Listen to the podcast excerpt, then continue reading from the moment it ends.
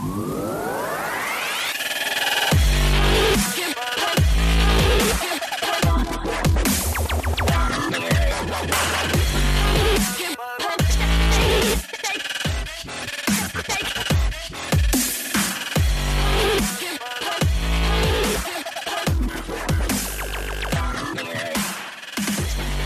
and welcome to the second edition of our NHS Comms podcast. My name is Joe Blunden and I've been working at NHS Comms for the past decade.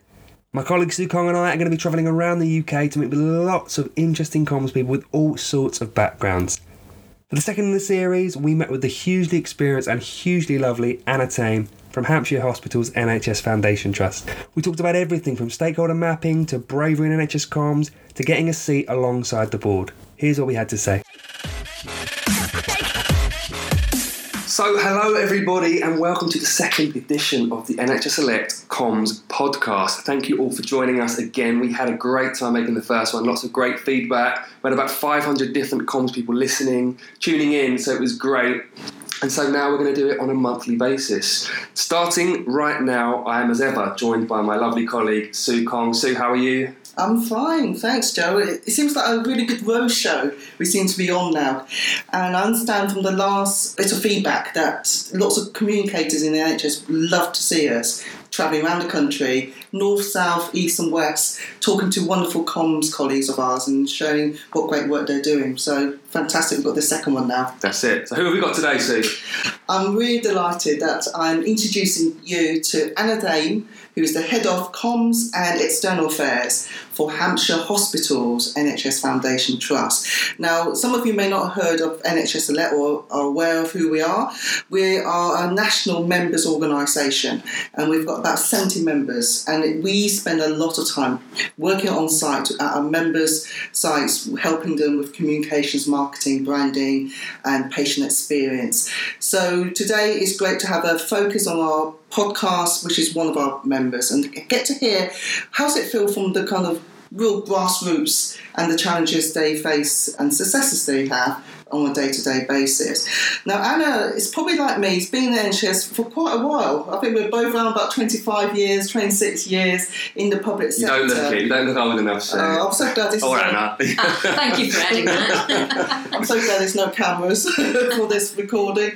But um, what was intriguing when I was having a conversation with Anna, as I often do when I go around the country, is that Anna has over 25 years working across the NHS, education, charities, and the public sector as well as the private sector.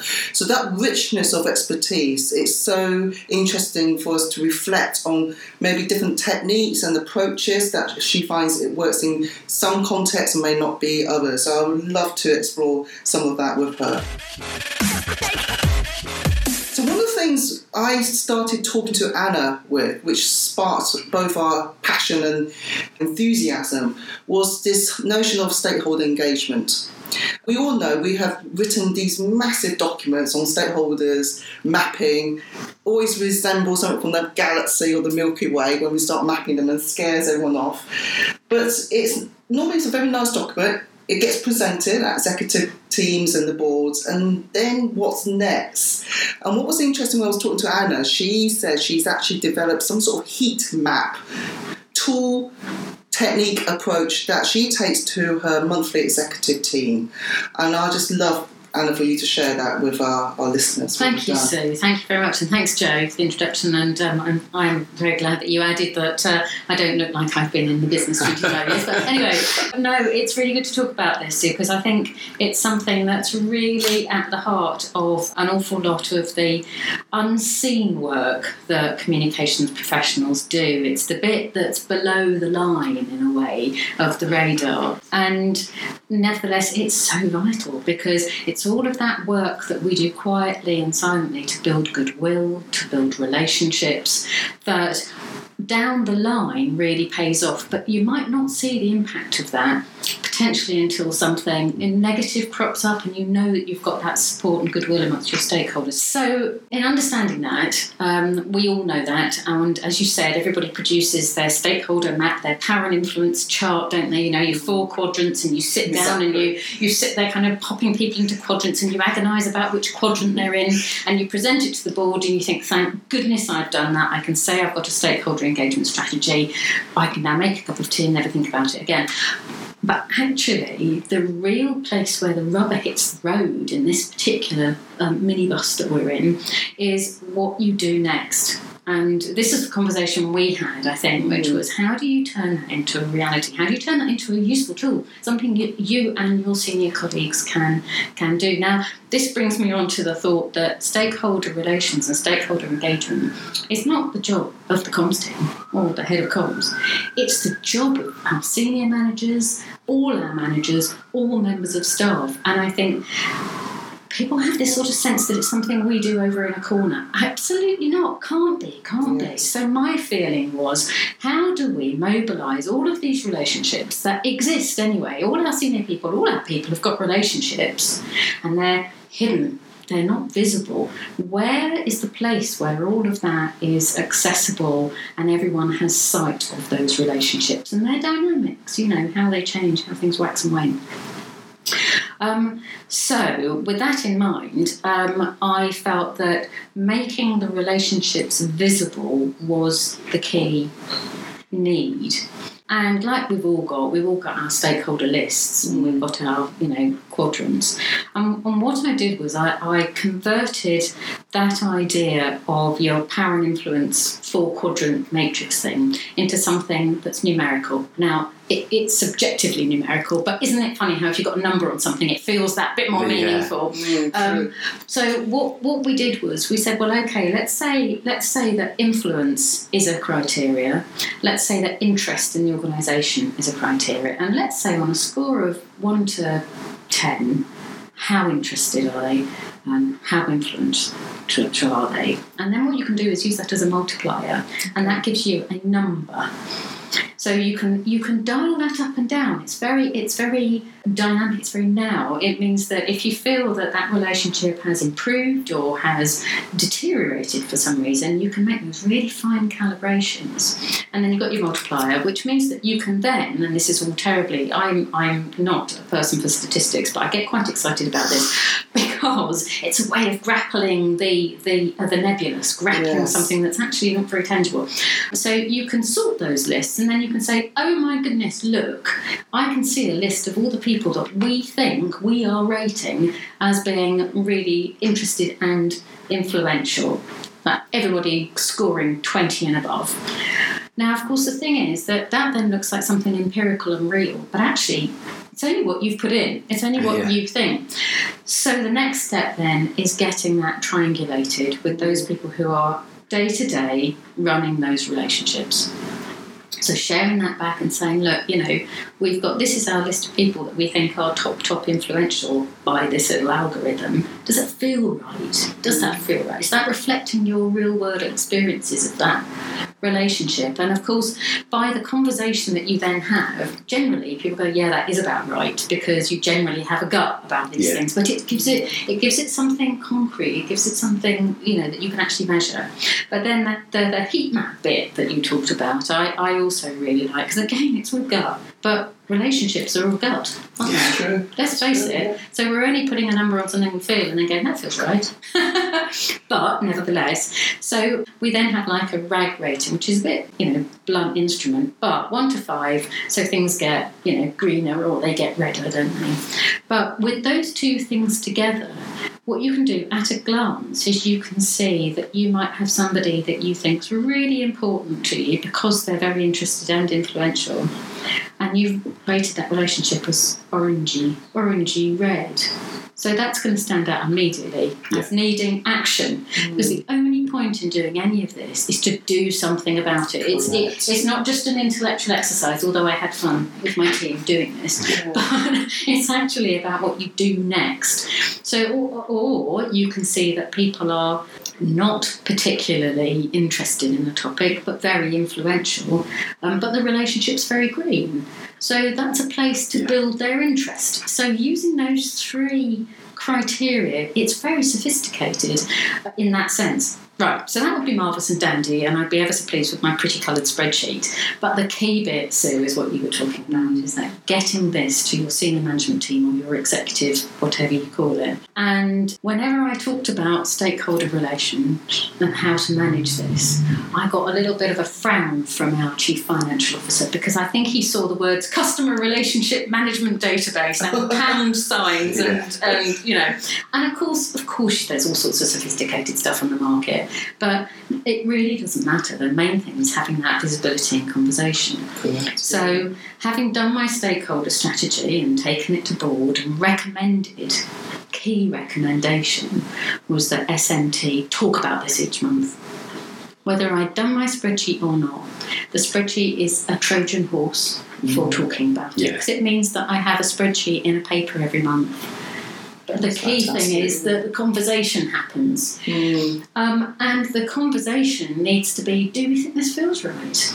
Now, what we've also found then is the far side of my spreadsheet says what needs to be done by whom and when. Mm.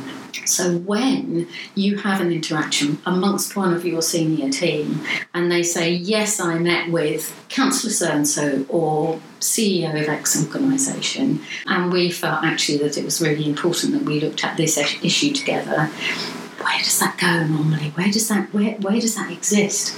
Well, for us now, that exists in my spreadsheet. but the crucial bit about it is it says that an action is needed, is that something needs to happen. Those two, even if it's those two people, need to meet again on this topic for this reason. And so you have a, a chronology, but more importantly, you have a way of seeing the vicissitudes, like that word, the fluctuations of, of, of the relationship and also what it needs to do. And that means that you always know what you need to do next with that stakeholder and who needs to do Yeah. it. So it's a live, organic thing. It's it's it's got to be. And then of course, where do you keep it? Who looks after it? So we have it on our trust management shared drive, which is accessible to our executive and SMT team.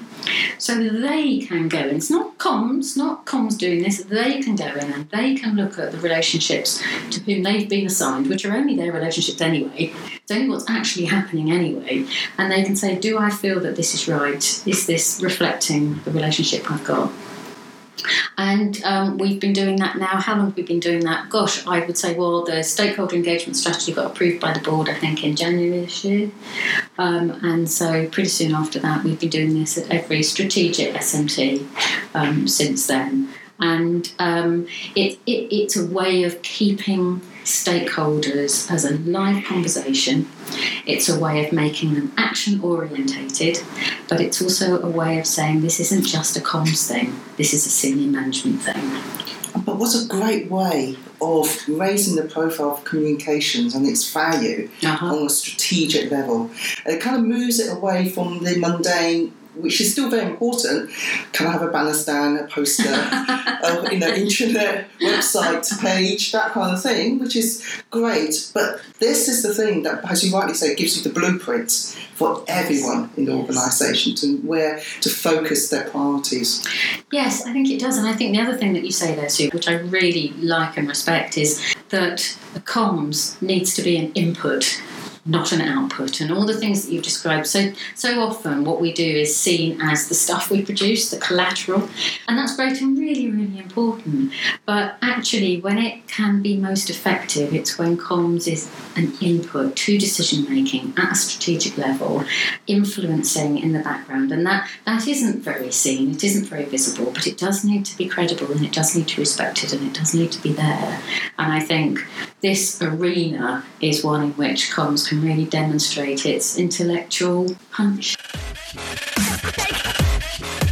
How do you think that influence comes about because I think across the country there's some comms people that are sitting as part of their executive team, some that have access to boards, some that don't have access to board at all, that can't actually want to sit around the table but they can't. Mm. How do we make comms seen more strategically and seen as more vital to this kind of strategic picture? How, what's your advice for other comms people? Oh, it's so tricky, isn't it? Because if you're not at the table, you can't operate in that way. So it means that people don't know that comms could, so they don't expect it of Yeah. comms. I mean, talk about vicious circle. It. It really mm. is tough.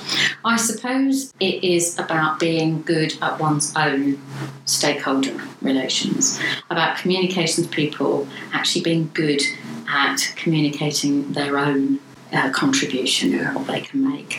And of course, we don't because we're also flipping busy making banner stands Yeah. and leaflets, aren't we? You know, so don't don't ask me to promote myself because I'm too busy currently rewording this for the seventh time. So I think that's why. But I do I do think we need to take ourselves seriously, and I think that that has grown enormously over a short period of time. That that that recognition of the credibility and professionalism. But as you say, it's not consistent.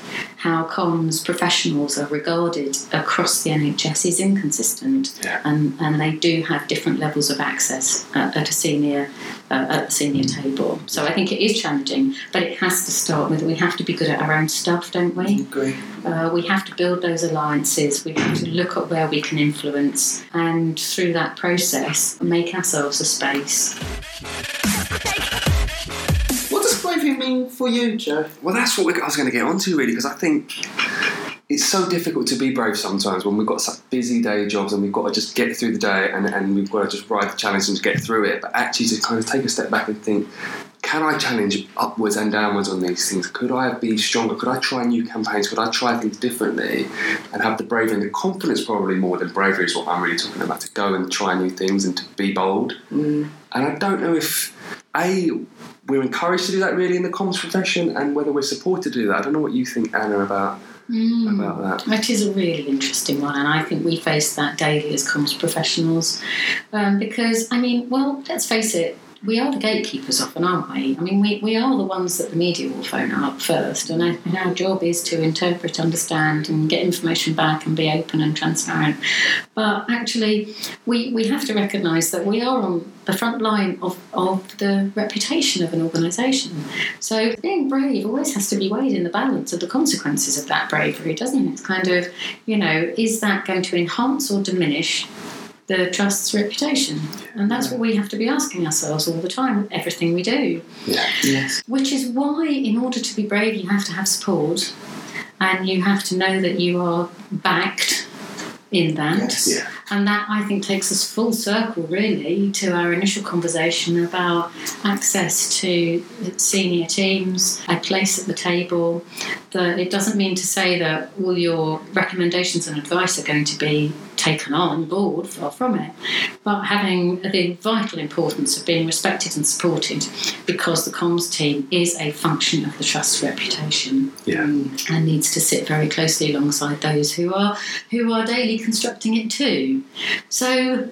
So bravery, t- tricky, isn't it? I mean, I mean, it is tricky. But your other point about um, the authority of challenge, I, I really think that's important, especially when, as we are all in the NHS going through change, and there is always a need for looking at things differently. And in that scenario, I suppose communications, along with, with some other functions, needs to hold the ring on saying, actually, we know the way to do this, the right way to do this, or we know a way that would navigate these difficulties that would involve the right people at the right time. And I suppose that's about assuming our own professional credibility. So you can't be brave if you're on shaky ground. You can't be brave if you haven't got stand someone standing behind you going, be brave because I will listen to you. Yeah. Yes. So it, you know, so a co- comms team can't go out and be brave on its own. It has to have the organisation's backing and support, and in return,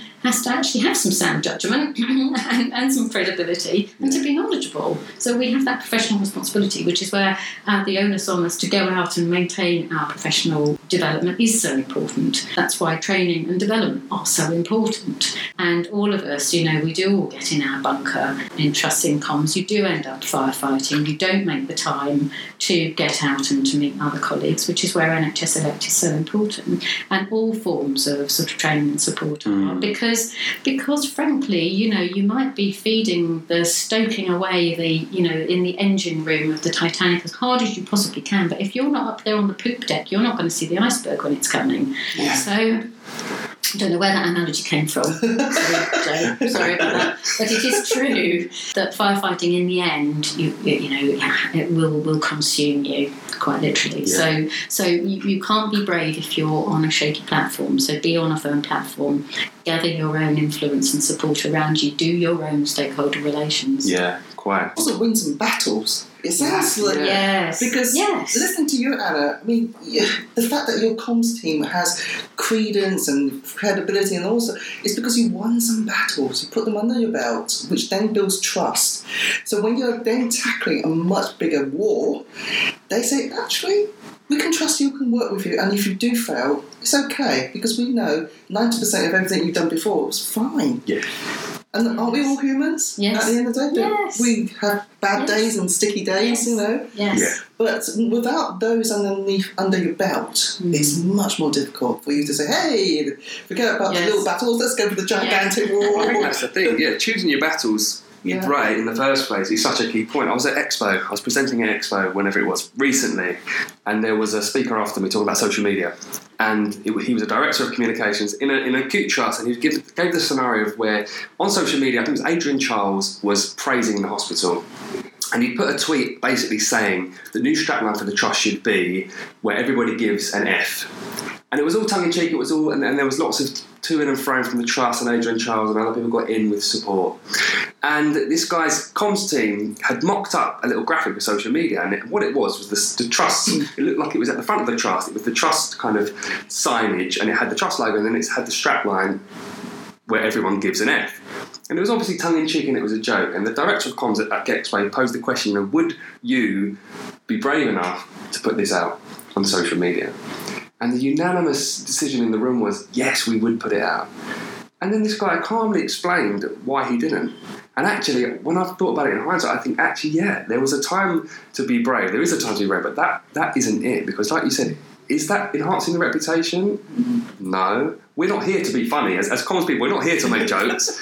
It's, it's okay sometimes if we are, but we're not here to. So actually, I thought he was quite right from a strategic point of view. Like you said, our goal is to maintain reputation. Mm. And I've gone completely the other way now. I'm, I'm with him 100% on his decision. I think it's quite right not, not to push it for no reason. There was no benefit to that. It has to be the watchword, doesn't it? It has to be. You have to have a guiding principle. And at the end of the day, goodwill, Sue, were words you used earlier on, trust. These are all the things that are the ingredients of successful communication. And you do not know. There's that black box in communication theory, isn't there, where you can put something in and something will come out. You don't know what's going to happen in the middle. And that thing in the middle is other people's heads. And you don't know how they're going to Yeah. interpret it. Yeah, quite. And you know, we have to be sensitive to that. So often communicators are described as the bridge, aren't they, between the audience and and the organisation. And that's a real responsibility. And it means understanding both. And in that scenario, you know, having the having the judgment call to say, I understand the needs of the reputation of the organisation and I also understand the audience and how do I balance those? That's the juggling act. That's Yeah. what we do Yeah. all the time. And I I think I think to be honest it's quite a tough gig and it's quite hard to articulate in a way that you know doesn't bring us back to a banner stand and a leaflet. I was just thinking, Joe, what you said. Uh, it's just it makes that alternative view you heard that if you didn't go to Expo, you may not have heard it. Is kind of the simulation of if you say something, what are the possible responses people can give you, Yes. and that is maybe Yes. in terms of the credibility of building our confidence is actually somehow having experienced different viewpoints and how would you actually receive it personally but how do you tackle it That's, I think that's brilliant, Sue, because um, that whole process of real world experiences um, shaping how you learn is something that you know is becoming increasingly. It's on, it's on the news all the time. It's how do we use this rather than by theory or by uh, something that hasn't got any real credibility in the real world. And um, something that I'm going on to do in my as I as I leave the trust, sadly after eight gosh. years, eight They won't let you leave, years. you know that. The door's locked.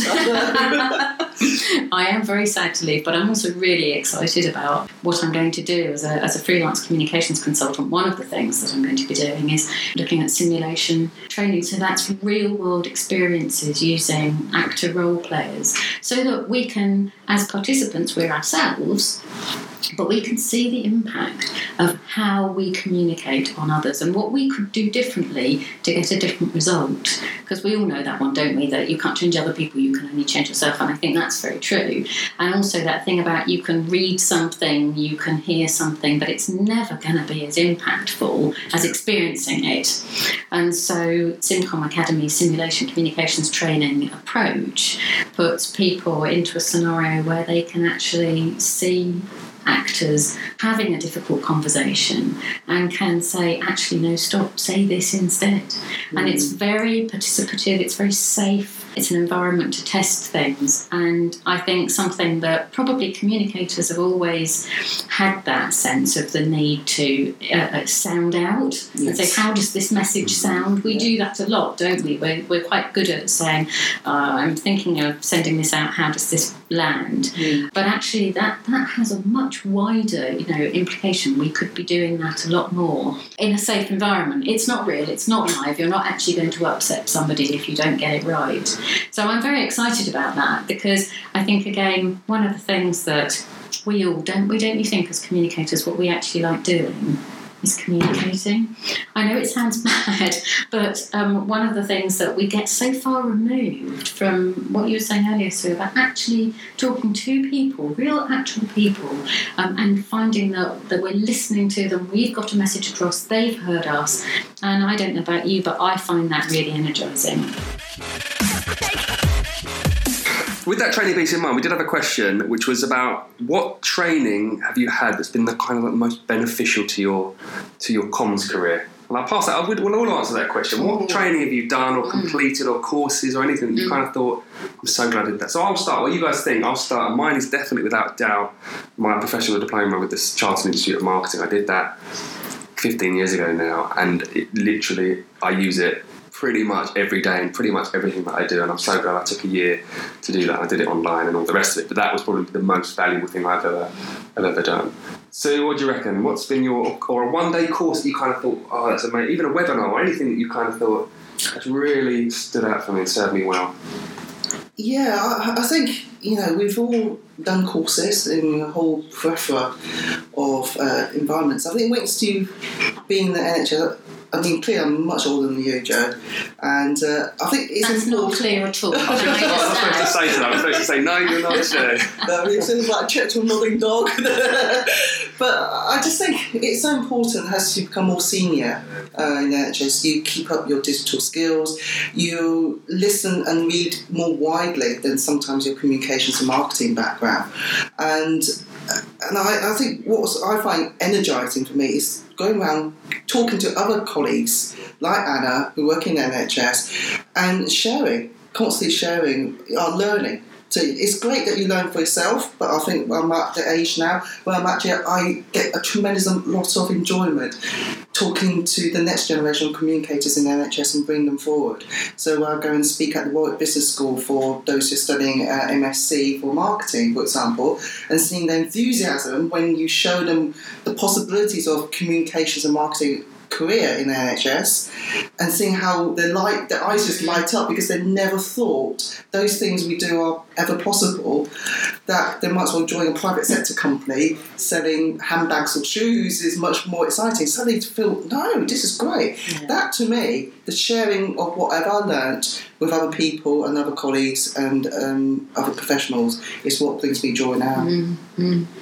Oh, that's lovely. I'm, I'm- I'm there with you. But I, th- I think I'd echo what you said, Joe, about uh, early on in my career. I think qualifying as a Chartered Institute of Marketing Professional was actually just essential in order to to move on and move up really, because it, it is so important that it's a profession that comes with a qualification, whether it's the CIM or the, you know, the, the PR Yeah. or whatever it, whatever it is. I do think that's important. I think I've got a lot of value out of being a fellow of the Royal Society of Arts, and as I say, that makes me feel like I ought to have an ermine robe when I say that. It's just It's just kind of hanging by, behind your desk. did you notice? Yes. Did you notice? I thought I'd put it on for the interview. Um, but the actual value in that is the networking. Mm. And and as you said, keeping yourself alive and informed Yeah. outside of, of our, you know, not necessarily just about the health sector, but about the economy, about the world as it is, because we bring all of this, we bring ourselves to the job. So so I think that keeps me alive and informed. And I know this sounds really creepy, sorry you two, but I went on an NHS Elect coaching course about a year ago. Five pounds in the post. Only five. And I think that why that was so good, and it's about point in career. I think point, Yes. which is that it recalibrated my vocabulary Mm. in terms of how I, not just in terms of managing a team, in fact, not really that at all, much more in terms of our earlier conversation about influencing, building relationships, and building trust. And although that wasn't the explicit purpose of that course, it was, it, it was about coaching and it was very well done. Actually, what it did was give me a completely different paradigm for thinking about how to interact in order to achieve an objective. So the whole concept of the coaching question mm-hmm. and the how did you feel about that and tell me more and all of those things so the vocabulary the mode all of that has dramatically accelerated some of the difficult conversations I've had to have. Going back to what you said, mm. Joe, about being brave, it had, gave me a lexicon, it gave me an approach, which made that a lot easier. So I would say it's a technique that I put in my little rucksack of techniques and mm-hmm. has really served me well. I'm about to go into a picnic analogy, so I'm going to stop there. so yes, but no, it, re- it really has. It, it, it because because it is all about actual communication, and that's what I was sort of would come back to as well. We're communicators, we'd be doing a different job if we didn't enjoy doing that. So anything that helps us do that better is going to be a good thing. Before we go today, I just want to share some things that I've seen that I loved in the comms world recently. So the first thing I want to share is Worcestershire Acute social media. I came across that because they co-presented with me at something recently, and it's brilliant. So if you haven't looked at it already, go have a look at their Twitter feed. It's got lots and lots of variety. They tap into trends. They're really clever, really personal and engaging as well. So it's a really great one to look at. The second thing I wanted to share with you is Anthony Tiernan, our good friend in comms who's now at London Ambulance Service, started a thread on Twitter, and it's basically the top 10 accounts you'd recommend to follow to NHS comms people. And so on that thread, there's about 300 or so responses of all the kind of great NHS people to follow. So if you want to go check that out and see if you're on that list and see Are you on the list, Joe? I was on Anthony's list. I don't think anyone else on anyone else's list. But there's lots of people there. and It's really, really great to find people that I'd never heard of before, and, and, and it's really great list. The other thing, on all to do with social media today, is on Comms now. When I was at my session, I asked the question of the audience, "What are your tips for social media?" And there's a huge audience there at Expo, and they all gave lots of great comments. If you want to find out what your colleagues think about social media, their tips and tricks, you can find it listed on Comms under social media tips. So it's just a really useful guide. Anything from you, sir? Any great things you've seen recently you want to share before we depart? The session we ran at George Eliot Hospital yesterday, how to be a Twitter ninja, and learning very quickly how to create your own GIFs or GIFs, depending how you want to pronounce that word, because lots of people are using them on Twitter feeds, etc. But we tend to use current of GIFs or GIFs you, you see already on your phones and do it. But I was just think it would be great, especially with our doctors and nurses and clinicians and managers and everybody else who work in the NHS, to create our own because you need a live photo. Basically, we call it as a live photo, and then on the latest apps, you can join the apps like Lively and others to do it, and then you've got your own ready made. So there's something here about then the NHS creating our own great content. So I learned something new as a technique, and again, something that we can share and create for our members. Just to be clear, Sue wasn't a delegate. She was running the session with me, but she still got, got all this which is great. On that note, you're reminding me, Sue, that we at NHS Elect and Sue and I are going to be putting together an icon library for specifically for NHS staff to use. It'll be all icons that you would want to use in your graphics that you might have to pinch from elsewhere. But we're going to put together a dedicated library for NHS staff of graphics and icons. That sounds so brilliant. if I you want to have to access say. that, yeah. We should have had that. Did you see the infographics on the wall behind me? Oh my goodness, did we struggle? Well, that's it, because there's nothing really out there, or you have to get, and it's all American. So we're going to have that. So if you want to make use of that, in about a month's time, get in touch with us, and we will have that, and, you, and we'll put it on CommsLink and elsewhere for you to for you to access. You see, now Anna's got to stay her job now, hearing that. Yeah, well, that's it. The infographics have done it for me. Is there anything you want to add on? Anything you've seen recently in the comms world that you've? No, but I do want to thank you both very much for this, and also to say that I really feel very passionately that the NHS has and deserves excellent communications professionals. And I think the kind of work that you're doing and the kind of work that we all do in our own little worlds is so important. You know, it's it's really important to recognise our professionalism and to keep learning and to keep mm. developing in this way. Don't stand still. So that's the end of our conversation with Anna. I think her approach to stakeholder engagement is so practical and really hope you all found it useful too. This podcast is now going to be produced on a monthly basis, so please do subscribe to make sure you don't miss any upcoming editions. We've got some great guests lined up, including Dr. Amir Khan, Jude Tipper, Julie Haddon, and many others. But until next time, thanks for listening.